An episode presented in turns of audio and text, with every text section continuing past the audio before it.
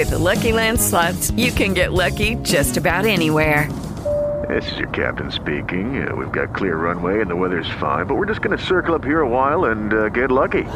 No, no, nothing like that. It's just these cash prizes add up quick. So I suggest you sit back, keep your tray table upright, and start getting lucky. Play for free at LuckyLandSlots.com. Are you feeling lucky? No purchase necessary. Void where prohibited by law. 18 plus terms and conditions apply. See website for details. Hey guys, it is Ryan. I'm not sure if you know this about me, but I'm a bit of a fun fanatic when I can. I like to work, but I like fun too. It's a thing. And now the truth is out there. I can tell you about my favorite place to have fun Chumba Casino. They have hundreds of social casino style games to choose from, with new games released each week. You can play for free anytime, anywhere and each day brings a new chance to collect daily bonuses. So join me in the fun. Sign up now at ChumbaCasino.com. No purchase necessary. VGW. Void were prohibited by law. See terms and conditions. 18 plus.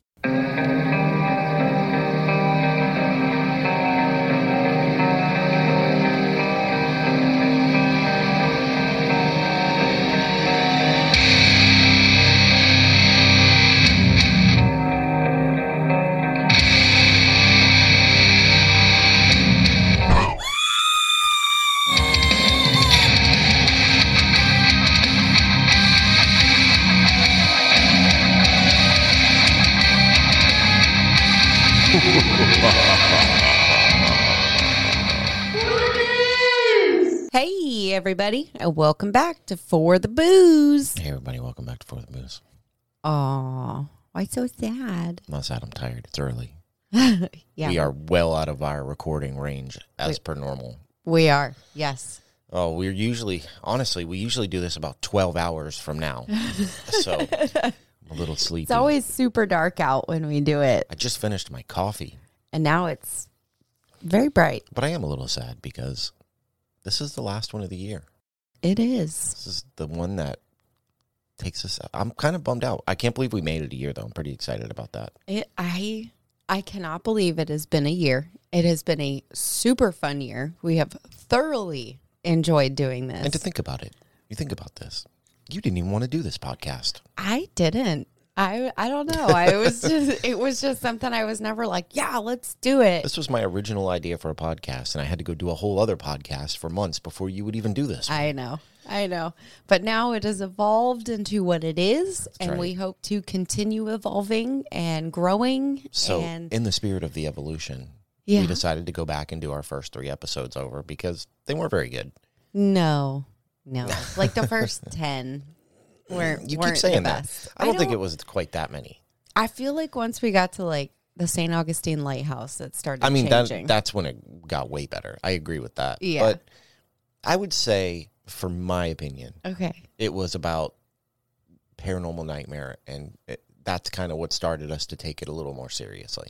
Yeah, I could see that. you know, we we they got better when with the lighthouse. Not that anybody really cares about any of this, but they got better with the lighthouse because we got the RODECaster. Right. That was kind of that period of where we were like, oh, it's gonna sound better. Yeah.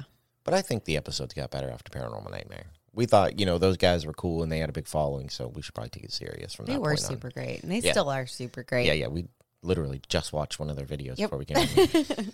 but anyways, so like I said, you know, this is the last one of the year. I'm sad, but this is also where we get to do Waverly Hills Sanatorium again. Yay. I'm so I'm excited. Super excited. But even more exciting than that is that we got not one, but two listener stories. We did. So we're going to read one on this one, and we're going to read the other one when we come back for the new year. Yay. So, Ben, if you're out there listening, I I'm going to be doing yours at the very beginning of the year, and we are going to be reading a story from Miss Paula D. Somebody we've been trying to get a story from for a long time, actually. Yes. So we ha- we have to do this one. We have to do this one. I'm so excited for Paula's story. I am. I'm so excited. So, are you ready? Yes, I'm ready. Okay. My first house was in West Sunrise, Florida, bordering Plantation Acres. It was built in 1978 and fairly modern for the time. It had metal studs in the house instead of wood studs and had vaulted ceilings. The area's history is that Native Americans lived and hunted there for decades before development came in and took over the area. There were several things that occurred in that house. Small things, like someone put their hand on my shoulder while I was in the kitchen cooking dinner. I turned around quickly, thinking it was my husband, and no one was there. I would often see a person walk past the kitchen doorway, and I'd go to see who's there, and there's no one. When my baby would be napping, I often thought not to go down the hall because there was an evil spirit down there. And I would say out loud, quote, I don't care if something's there, because nothing will keep me away from my baby. Nothing. I often got the feeling and wondered if someone had drowned in our pool. I'd often been told I have an overactive imagination. And that's fine, except when my daughter got older, well, she can also confirm this. We were in the kitchen and I set a glass down on the counter, and we both saw it move eight inches by itself. I said, quote, Great. There must be water on the counter. unquote, thinking the glass floated. I picked up the glass, and the counter and glass were both completely dry. And on one occasion, this is pretty wild. I was cutting the front yard and had my headphones on full volume so I could hear the music over the mower. I decided to take a break and went inside to get a drink. I took my glove off and turned the volume all the way down. I went inside, got my drink to cool off, and was headed for the door, putting my headphones back over my ears. As soon as I did that, my headphones blasted full volume, but with static. I stopped and cringed because the static was so loud. Suddenly, the loud static turned into people's voices talking all at the same time. Then, I clearly heard a man say my name. Paul, he said. Then, from the talking people, a woman said my name. Paula. Then, the man said my name again. Paula. I'm like, what the heck? I must have bumped the volume knob on my radio. And I take my glove back off and checked it. The volume was completely down. I thought, this is crazy. I hadn't bumped it at all and pulled my headphones off immediately.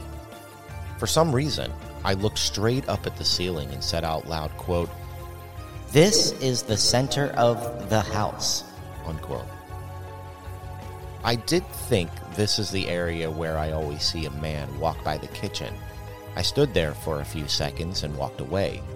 I've had family members tell me to do it again and see if I could get it to happen again.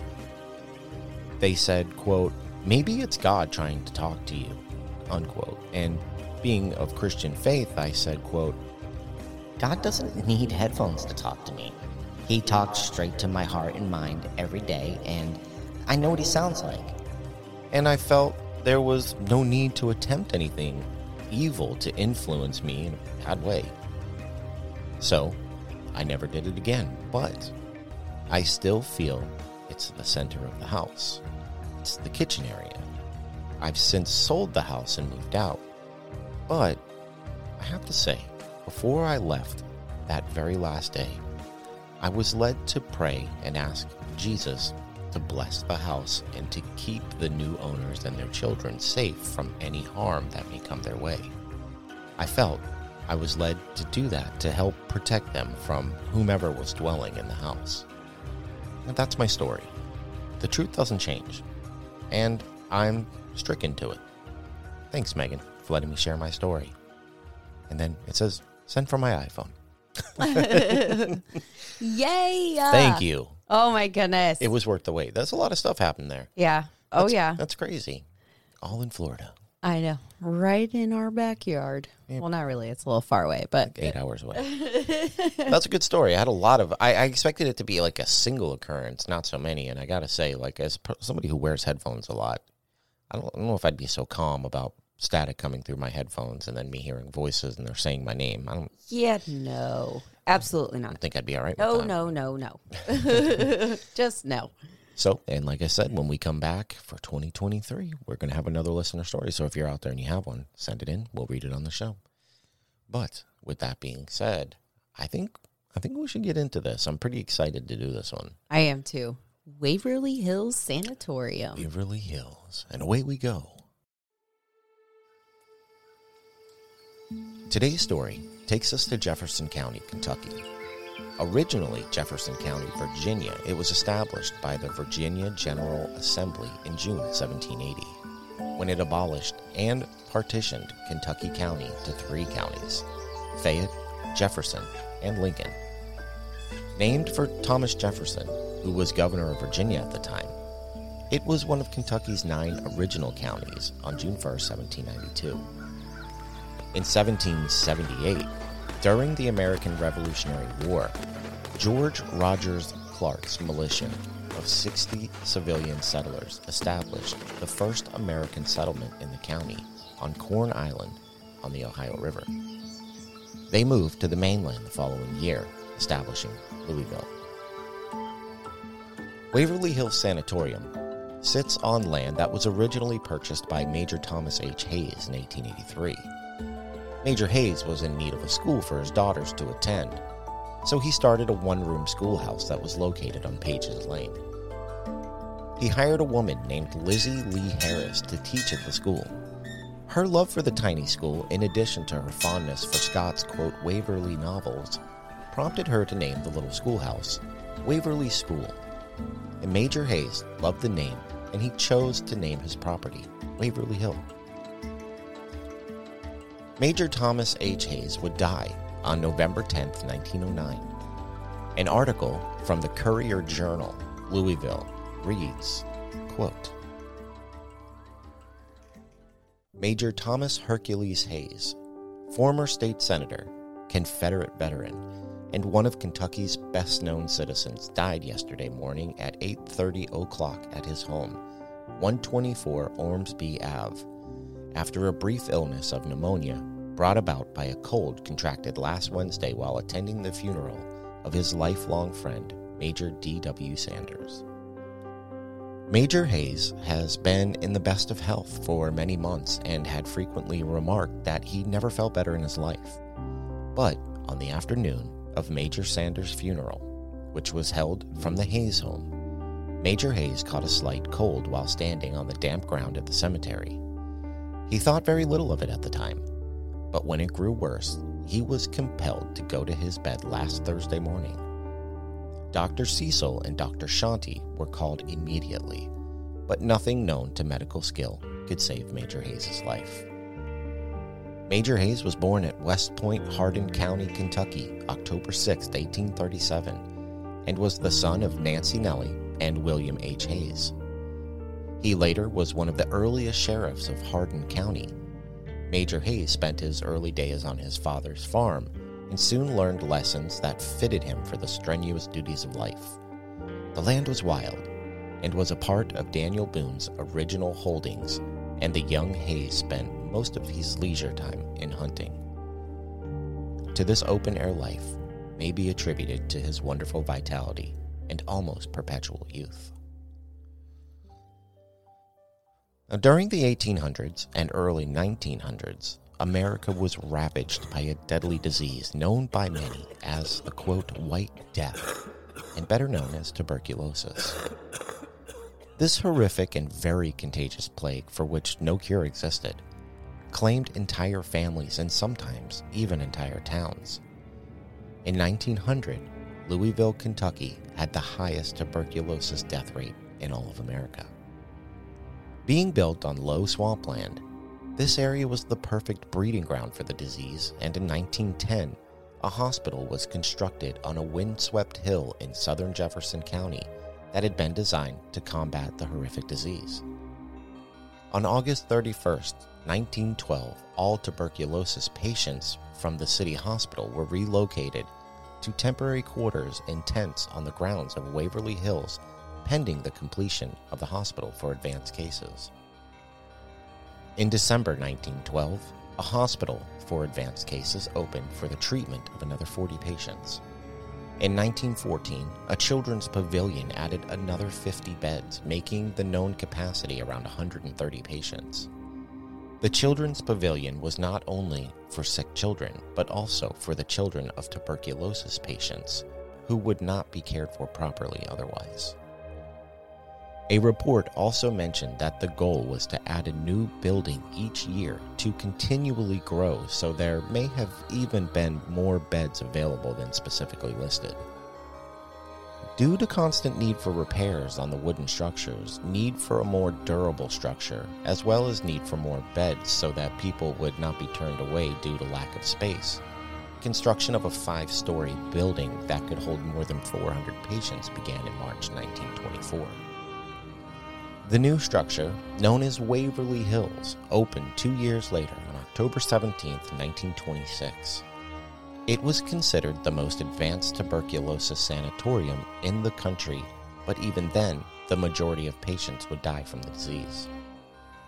There was no medicine available at the time that would treat the disease, and so many patients were offered rest, fresh air, and lots of nutritious food. Waverly Hills was a self contained community, a city in and of itself, complete with its own zip code.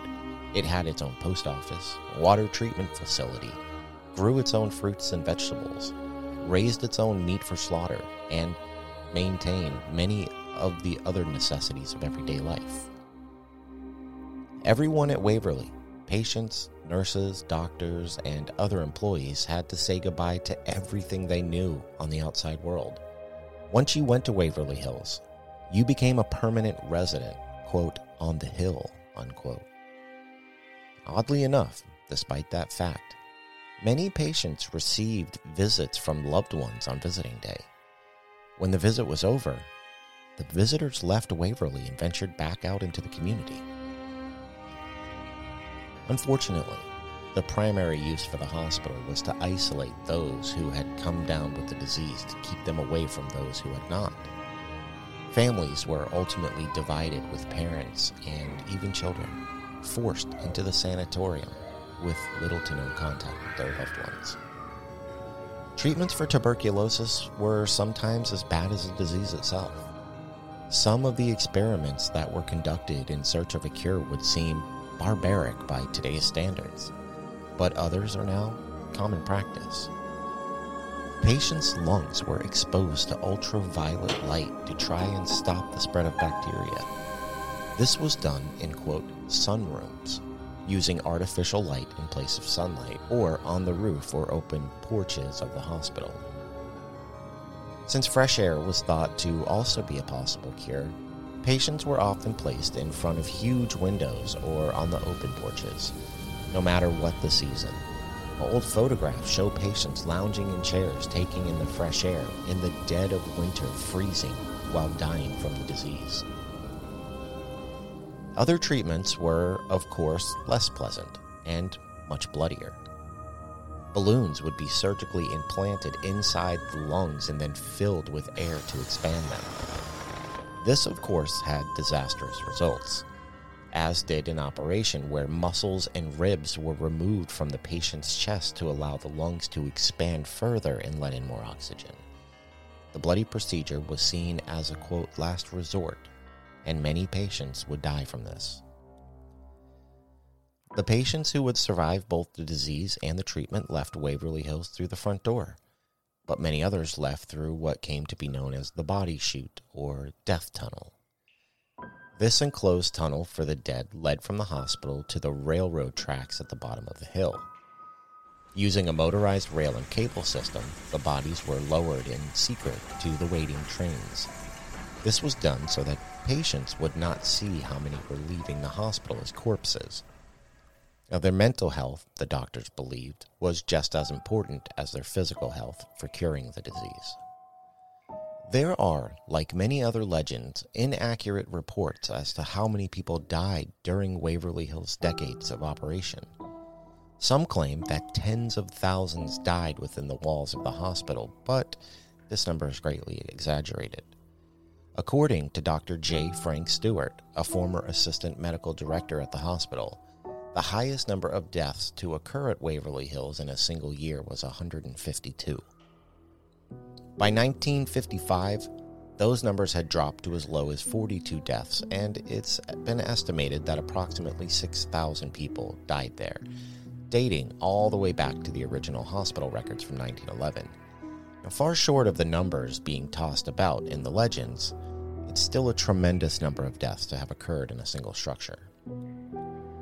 By the late 1930s, tuberculosis had begun to decline around the world, and by 1943, new medicines had largely eradicated it in the United States.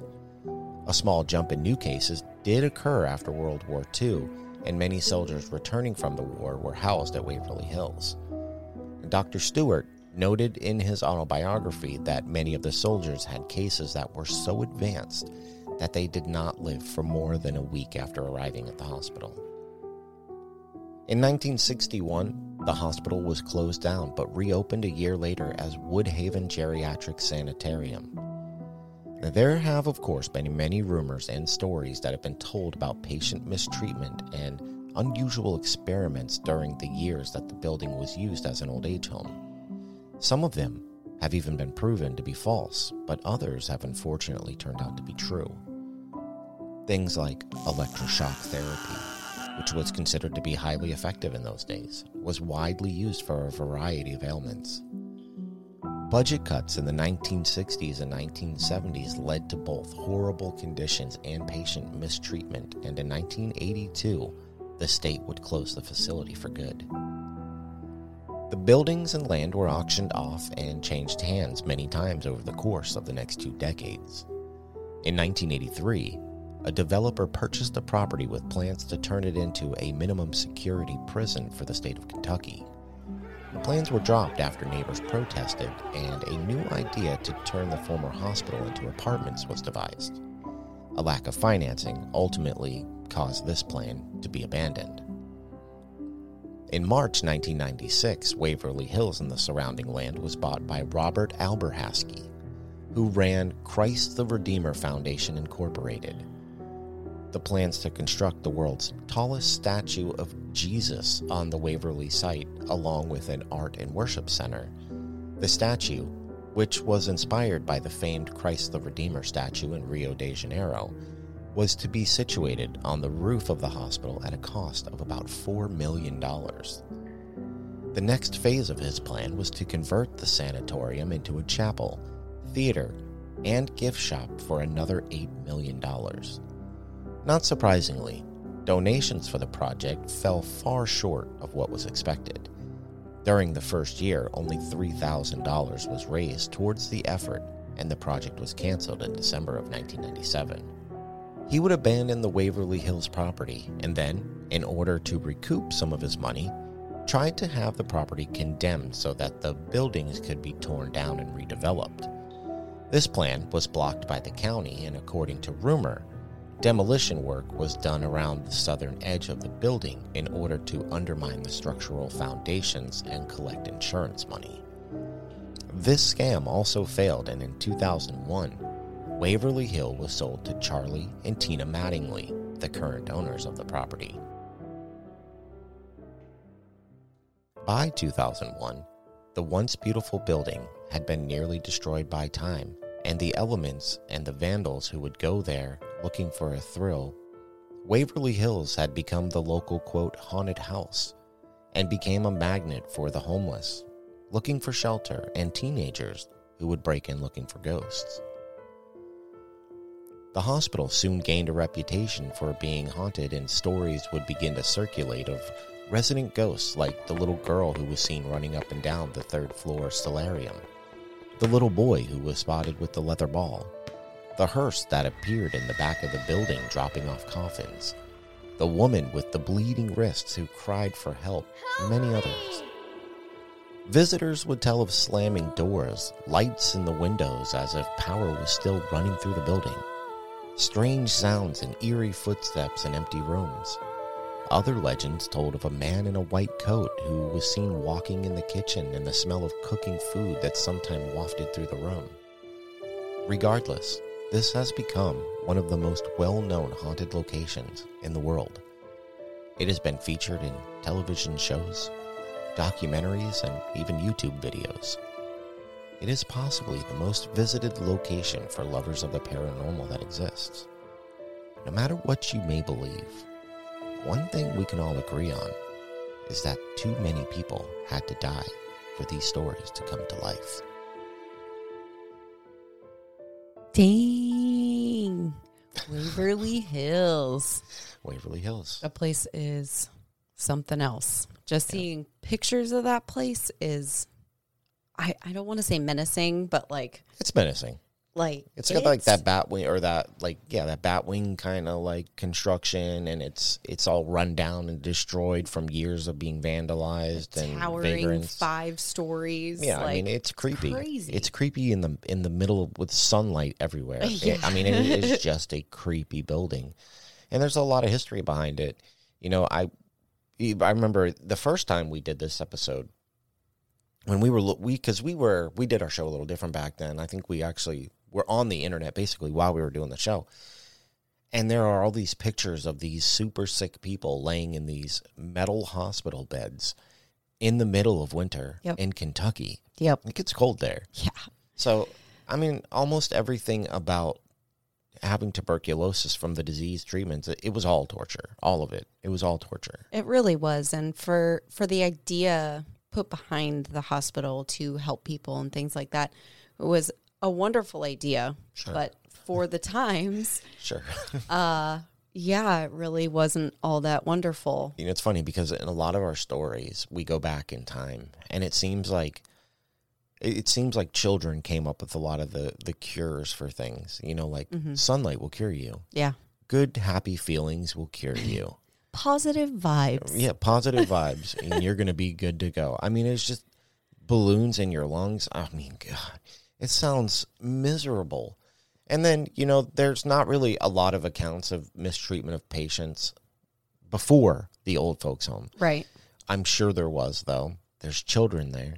And there's going to be a part in your story that's going to come up where this is going to be a little more relevant.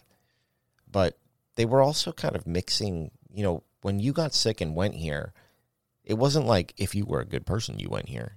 Everybody went here. Mm-hmm. And things did happen. So, Yeah. And it's it's sad because a lot of the families, like if parents got sick, their kids went with them, they had to.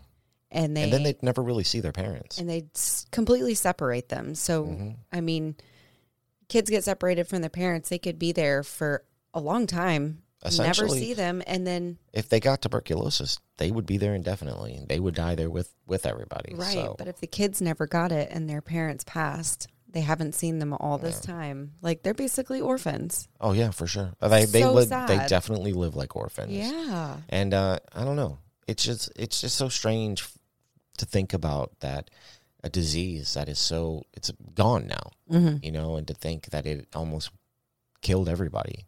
And all it took was antibiotics. One day they're going to say that about COVID. and all it took was antibiotics. It's so crazy.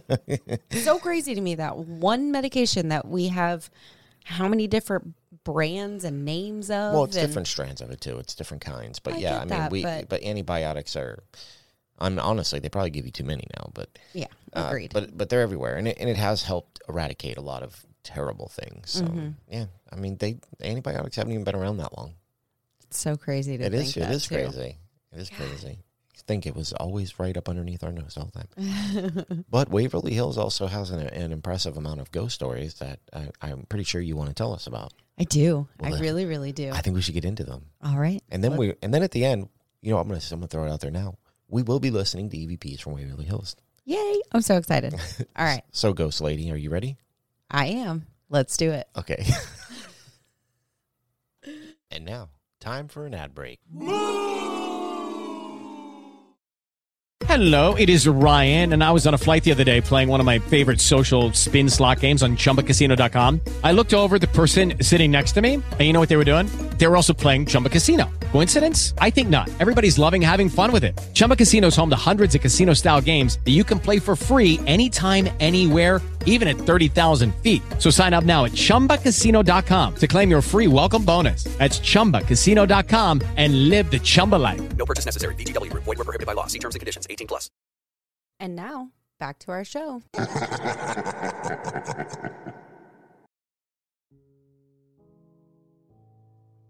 Waverly Hills Sanatorium is undoubtedly one of the most haunted buildings in the United States.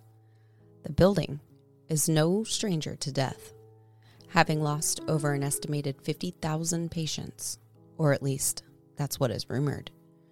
So it is understandable that some individuals may have remained after their untimely end.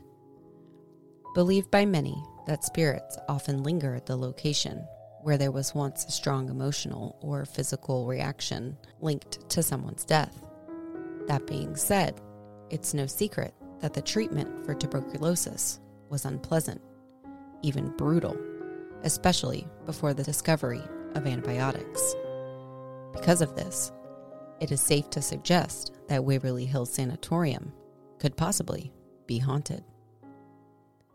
In the past, boys were known to enjoy a game of catch, so it should come as no surprise that one of the most popular sightings recognized at the Waverly Hills Sanatorium is a young boy named Timmy. He enjoys interacting with guests by trying to play a game of catch. They say that if you roll a ball down one of the long hallways, Timmy will roll the ball back to you, which is often a welcome change of pace for a haunted building. But unfortunately, not all of the resident spirits of Waverly Hills are quite as playful. In 1940, there was no cure for tuberculosis. Once you were admitted to Waverly, it was a death sentence. Waverly had its own zip code, post office, farms, cattle, and schools. There was a little healthy 10 year old boy named Timmy who lived at Waverly Hills. Like so many other children who resided there, he was not sick, but both of his parents were admitted with stage 3 tuberculosis. Timmy had no other family and no place else to live. The unaffected children all lived together away from the other patients. They had a playground built on the roof of the hospital with space to run and play. Timmy was outgoing and quickly captured the heart of a young nurse named Mary Hailgart. She had a special place in her heart for little Timmy. Every day at 2 p.m., she would play ball and talk to him on the roof for hours. Timmy loved to play pranks on Mary, and a special bond soon developed. Timmy's favorite possessions included his ball and a music box, shaped like a treasure chest, that his parents had given him. Mary constantly warned him about overwinding his music box because it was very delicate and he may break it. But like most children who don't listen, he wound it up until the spring broke and it stopped playing music. Though Timmy would still carry it with him in his pocket everywhere he went. One summer day, while Mary was busy with the other children, Timmy was chasing his ball and tragedy struck the Waverly Hills Sanatorium. Timmy had fallen off or was pushed off the roof and fell five stories to his death. An extensive police investigation took place at the hospital. A patient, who was also a prisoner, was seen next to Timmy before he fell. Most people thought he was pushed, but the police investigation did not come up with enough proof. Mary was heartbroken and asked Timmy's parents if she could keep the broken music box to remember him by. She was granted her wish, and his parents allowed her to take the music box home with her, where she displayed the broken box on a shelf in her living room so that every time she would pass it, she would think about Timmy. As weeks turned into years, the memory of Timmy would start to fade. No matter how hard she tried to remember the little boy, her mind would fill with the hundreds of other children she had helped since his death. But one day, while cleaning her room at 2 p.m., the music box started to play. She would run over and open the box to make it louder, and as the music filled her ears, the tears filled her eyes. The music from the little treasure chest unlocked the forgotten memories of Timmy as if no time had ever passed. But sadly, as quickly as the music started, the little music box suddenly stopped playing, and her room was once again silent. She grabbed the little music box off the shelf to wind it, but when she looked inside the box, it was empty. She laughed and thanked Timmy for not forgetting her and for not allowing her to forget the special time that she spent with him. They say the young boy is a friendly spirit that is very playful with the guests. Many overnight groups bring a ball in hopes of enticing Timmy to play with them. You can hide the ball in a room or just roll it down the hallway and wait. They say that while it may not happen every single time, the ball is known to sometimes be rolled back or found in different locations. However, on a still night where there is no breeze, which is most summer nights in Kentucky, you can place a ball a respectable distance down the hall, have everyone in your group sit in a circle in the center of the hallway near the stairs, and just wait. And many times, the ball will soon be seen rolling down the hallway back towards your group. One story from one of the volunteer workers said he had walked into the cafeteria to perform a task. The cafeteria is completely windowless and has absolutely no airflow with the doors closed. As a volunteer walked in, one of the balls left behind by a group was spinning in circles on the floor. He noted this was the first time he was actually uncomfortable because he knew there was no other explanation for the event, except to say he wasn't in there alone. Another resident spirit that is often cited at the location is of a young woman who once worked as a nurse when tuberculosis was running rampant. The legend goes that the nurse hung herself in the building, and she is now believed to still be roaming the hallways.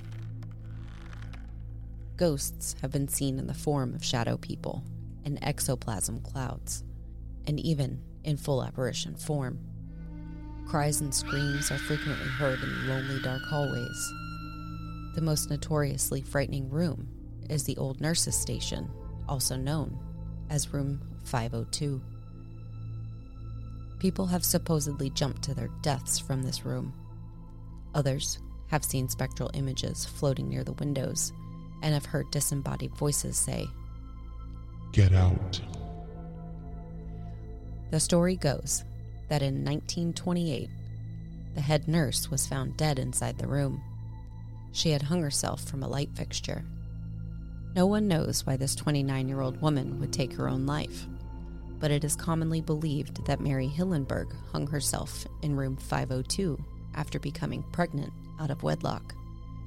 It is unknown how long her body hung before she was finally discovered. The county coroner's office attributed her death to suicide. In 1932, another nurse who worked in room 502 supposedly committed suicide when she jumped from the balcony of the roof. To this day, no one knows why. In addition to hearing voices on this floor, witnesses have seen full-bodied apparition of a female nurse in white and have reported that room 502 gives them an unsettling feeling of great despair. And years later, a homeless man was even murdered in this room by a drug gang. On the roof, where the children were given their sun therapy, the creepy song, Ring Around the Rosie, is sometimes heard. In the kitchen, a male figure with a white coat is said to be seen. His appearance is often associated with cooking smells like freshly baked bread and other foods but it's impossible to prepare food in this room because of the diminished state of the building that it is now. On the third floor, the children's wing, a girl with no eyes is often seen. Near the sunrooms, where patients were treated with ultraviolet light, a woman with bloody wrists is regularly seen. She has been spotted running through the halls while she is screaming for help. Despite the sickness and death, they say Waverly Hills was also a hopeful place. The children spent lots of time together. They played games on a rooftop swing set. they made the best out of a difficult time. Because of this atmosphere, many of the ghost stories you hear from Waverly are fun and lighthearted, like kids playing with rubber balls and plastic trucks that people leave for them, a man playing catch with his dog in the hallway. But on the fourth floor is where the scarier things have happened. With people getting locked into rooms, even though there are no locks on the doors, an ice cold feeling of dread filling and surrounding your body for no reason, shadow people, lights coming from rooms with no electricity, doors slamming shut, no one is around.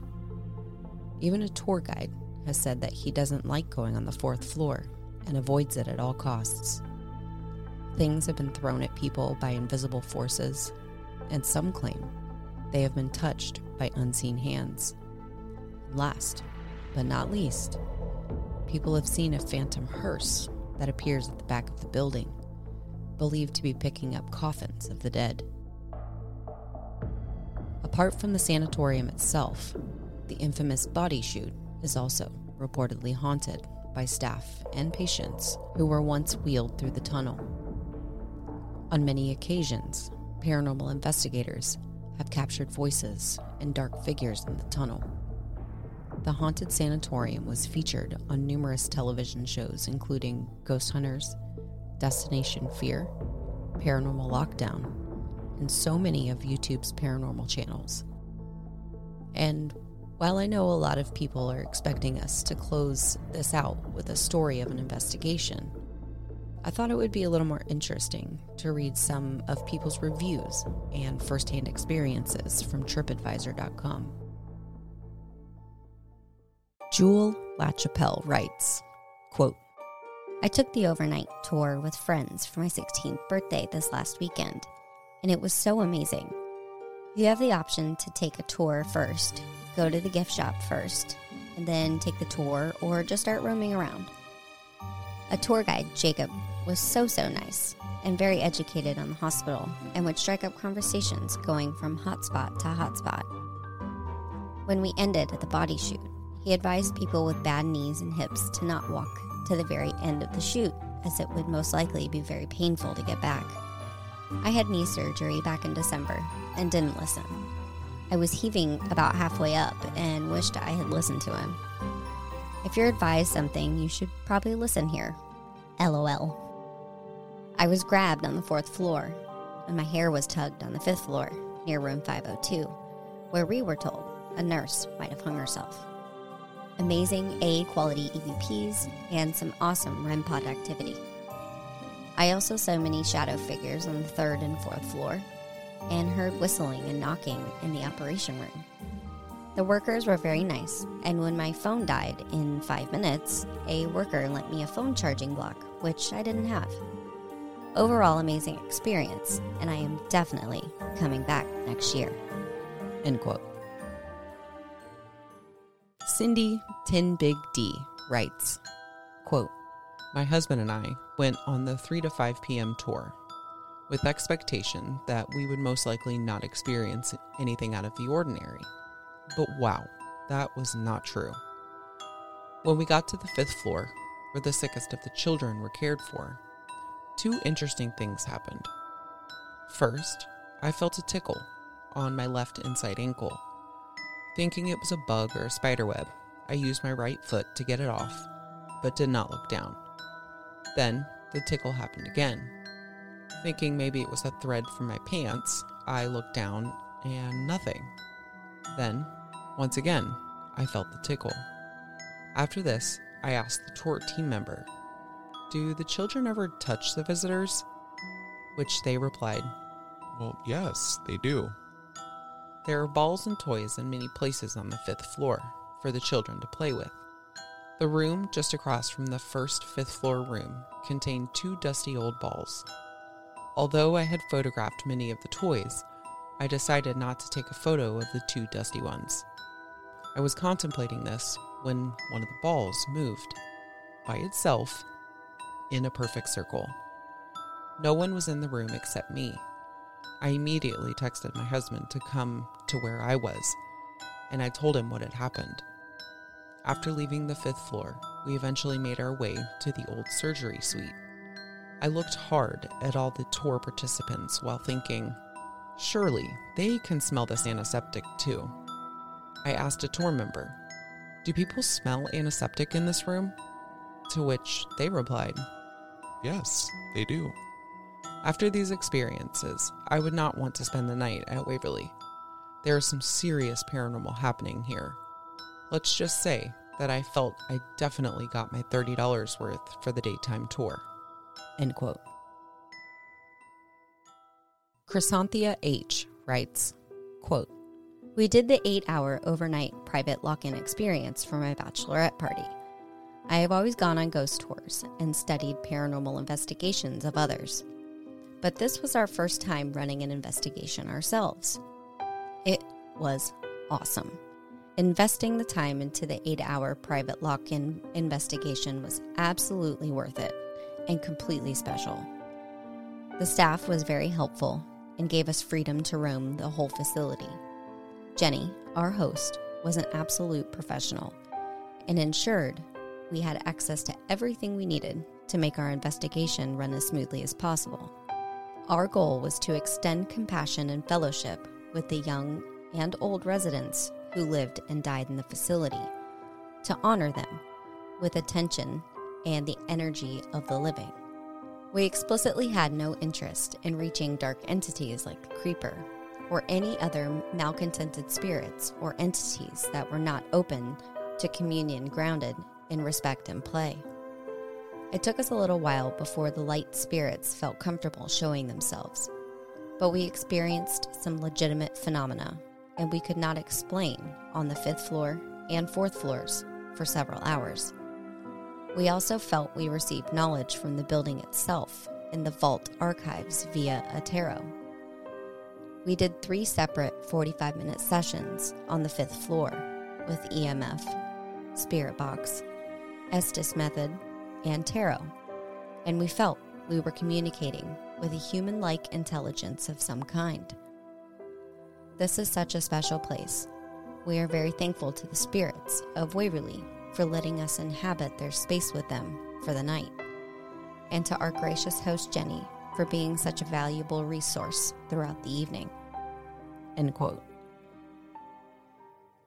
And so it seems, the legend of Waverly Hills Sanatorium and all of its special residents live on. There have been many non believers who have entered the doors of Waverly Hills Sanatorium and left with a completely changed view of the paranormal. So, as we always say, listeners, we leave this one up to you. What do you believe? Is the spirit of Timmy just continuing on after death to play ball with someone? Is the spirit of the nurse still roaming the halls looking for a man who got her pregnant? So, with many deaths that are surrounded by horrific tuberculosis epidemic, it's no wonder why there could be so many spirits left roaming the sprawling facility that is Waverly Hills Sanatorium. Either way, the dead all have a story to tell, and each of you have an opportunity to go to Waverly and listen to what they may have to say for yourself. There's a few things that stood out to me. Oh, yeah? Dusty balls. First and foremost. I sure hope you edited my little giggle out there. I really tried to be quiet when I read that. We'll see what happens. Uh, And the first one, Miss La Chapelle, you're French. yeah. Is it you, What? 16 with a knee surgery, who says things like so, so awesome and LOL? Well, Is that you? I had my knee surgery when I was 17, so no. Um, just off by a year, but interesting. So yeah, we we usually do an investigation of some kind, but I think for the you know it was kind of fun. Everybody knows. Every, I, there's nobody who listens to the paranormal, likes the paranormal, watches it, has not seen something about Waverly Hills. It- Uh, yeah. okay, so I didn't really think it was. There was no need to really put in another investigation of Waverly Hills into an episode, but I, you know, I thought it would be fun to kind of deep dive more into the the spirits of Waverly. Absolutely. I thoroughly enjoyed that. And like you said, I don't think anybody who believes in ghosts and watch paranormal TV or paranormal anything, Anything. has not heard about Waverly Hills. Exactly. So I mean, everybody has seen a an investigation, but we are going to play some EVPs. Oh, I'm so excited. The first one I have here is from YouTube. They're probably all going to be from YouTube, honestly. But this comes from a channel called Scary AF Entertainment. Oh, I like the name. And it's about a minute and a half long. It's from about seven years ago. And it's three EVPs caught on tape from their July 5th investigation at the Waverly Hill Sanatorium. Says paranormal investigator Tim Wood from livesci-fi.tv receives three clear responses to his questions during an EVP session on the fourth floor. Ooh, yes. So make sure you go over and follow and like some stuff from Scary AF Entertainment. But away we go. Are you a patient here?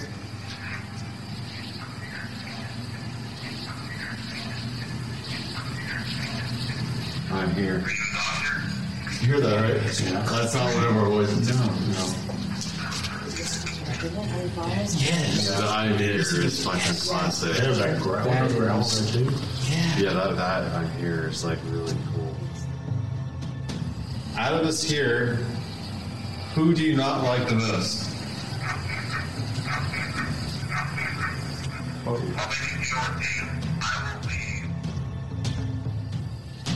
I'll make a deal with you.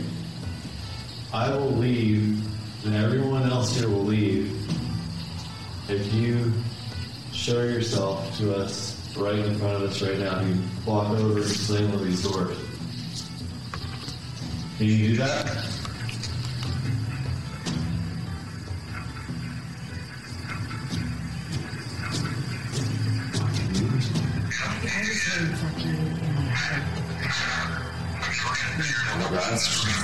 Creepy. Okay, so there were three EVPs there. The first one I could not make out. I think it said I'm here. I possibly I couldn't I couldn't hear it, so I'm glad you did. The second one, it said everyone. Everyone. They I looped was trying it. To figure, yeah. uh, Well, They- I knew. I figured that. It was like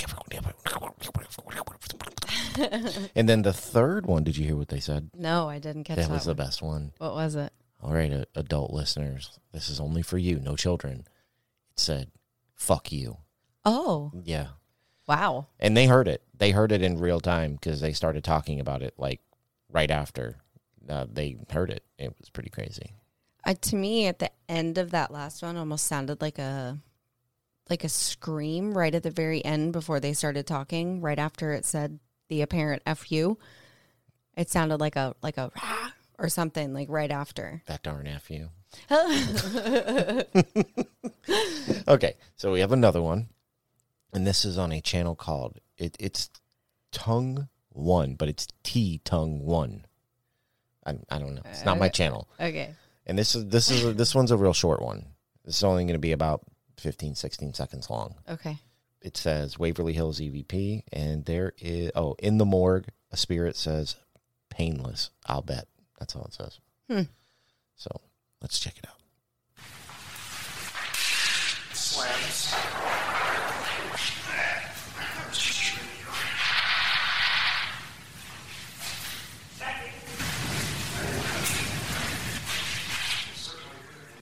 There's actually two. There was the first one, the voice says, hey, and that wasn't one of them. I heard the hey, but oh. I didn't hear the other one. Oh, the other one, I heard it. It said painless. It's what it sounds like it says. Huh. But, you know, I've been influenced as per usual. I heard the hey right at the beginning. Yep. Man. I love listening to these EVPs. So do I. love It's it. even harder for me to like pick them out. yeah. Okay, so let's do another one. This is going to be by the same same channel, Okay. Tongues, Tongue One, Tongue One. Tongue One, Tongue One. and this one's going to be about 30 seconds long. So let's give this one a listen. Oh, wait, let me read the description. One of our investigators took the top morgue drawer and requested to be touched. The following is what transpired. The flashlight responded with a positive response when asked if she was touched, and then a spirit said, I've been had. Oh. Oh crap. Something on my leg. Shut the fuck up. Did you get touched? yes. Thank you for touching Tammy. I was making sure there's no animal in here. Oh, I was too. Turn on the light if you just touched Tammy. So we know she isn't making it up. Please.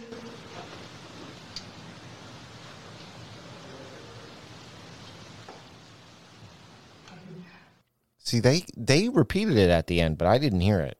I didn't hear anything. Interesting. Huh. I love the little bit though where they're all getting like touched and freaking out. Yeah. That if you, You listener, could tell you could tell she was freaking out. Yeah. all right, listener, if you go over to their YouTube uh, channel, T Tongue One, there's a lot of little clips of EVPs. Nice. I don't want to sit here and play like 13 five second clips. Yeah. but there's there's a lot of them. I'm gonna I'm gonna try to find like one more good one that we can roll out of this with. Mm. Okay, so for the last one, I did find one more by the T Tongue one. So definitely go check these these guys out. Yeah, they seem to have a lot. But yeah, they seem to have quite a bit. This one is about 45 seconds. And the reason I want to play this is because it says it's a Waverly Hills EVP montage. Oh. So maybe I don't have to play all those other ones Yeah. individually. We can just play them all at one time. Maybe. Well, I'm not sure how many are really in here. and it just well, we're about to find out. and it just says collected from all over the building. Nice. So here we go. And they just gotta go right at you too. Did you push Tiffany off the ladder? Yes.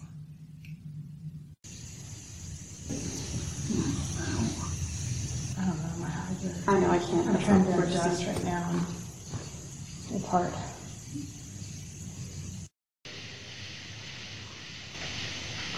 Should I get something out of this trip? Really? My pant leg twice it moved. Like Oh, cool. Like significantly. Wow.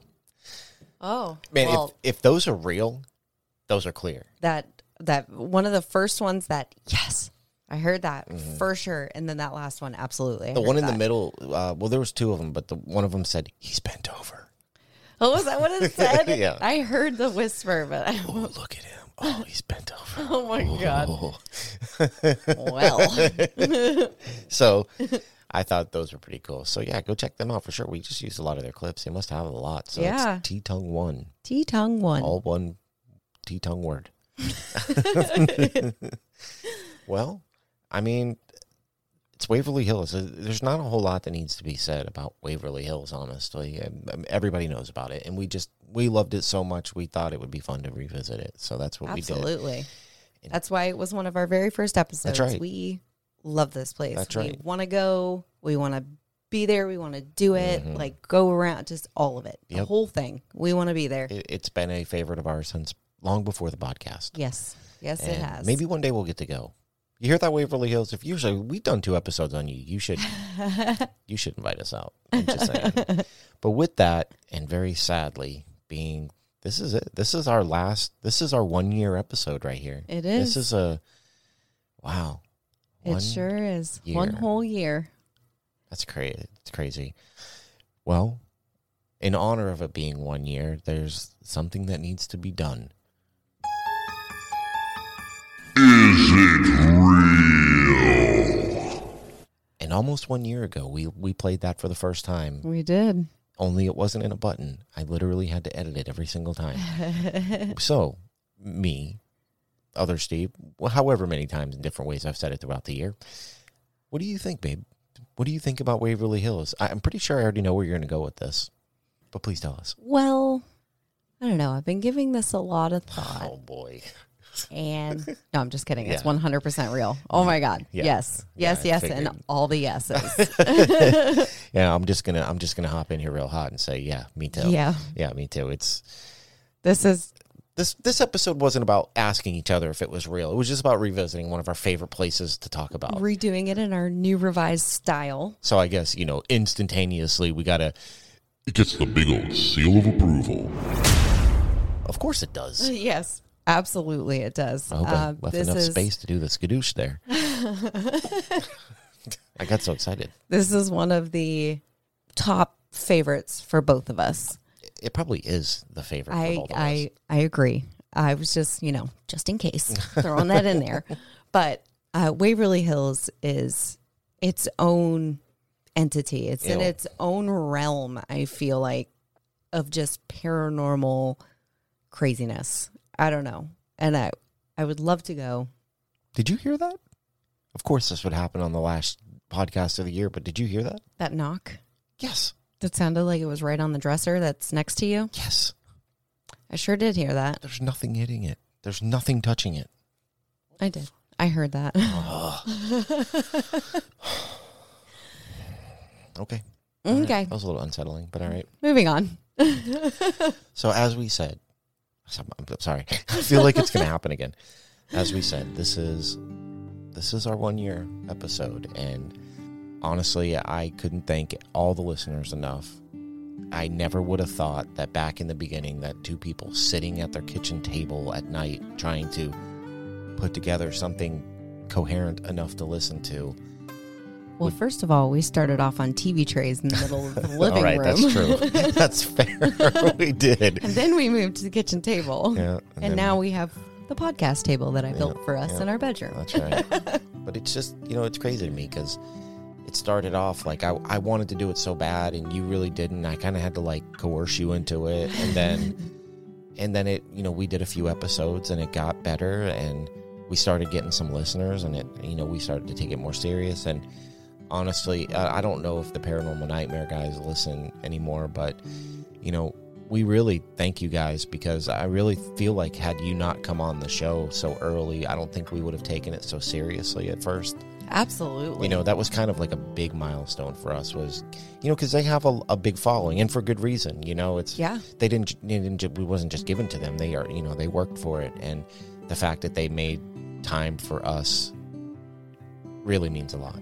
So, Josh, Sean, and Rocky, if you guys are still listening, I know Sean said you were for a while, You said you were, Sean. I hope you're still listening. but we we really really do appreciate you guys and appreciate you for coming on and appreciate you for what you do. Yep.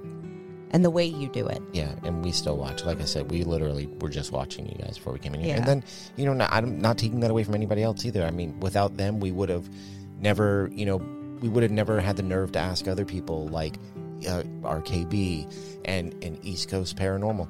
We would have never thought to really do that had it not been for the beginning. So it's just, I don't know. It's just like a whirlwind. Um, every all the episodes now that I haven't thought about in a while are Yeah. just, it's amazing. And I guess what I'm trying to say is, thank all of you guys for making this worth doing. It is so much fun, and we love doing this. And we've we've gained a little bit of momentum over the year. You know, we still got a long ways to go, but you guys are the base. Like you, you know, you listening now, you're you're our original listeners, and we will always love you for that. You guys definitely make this special.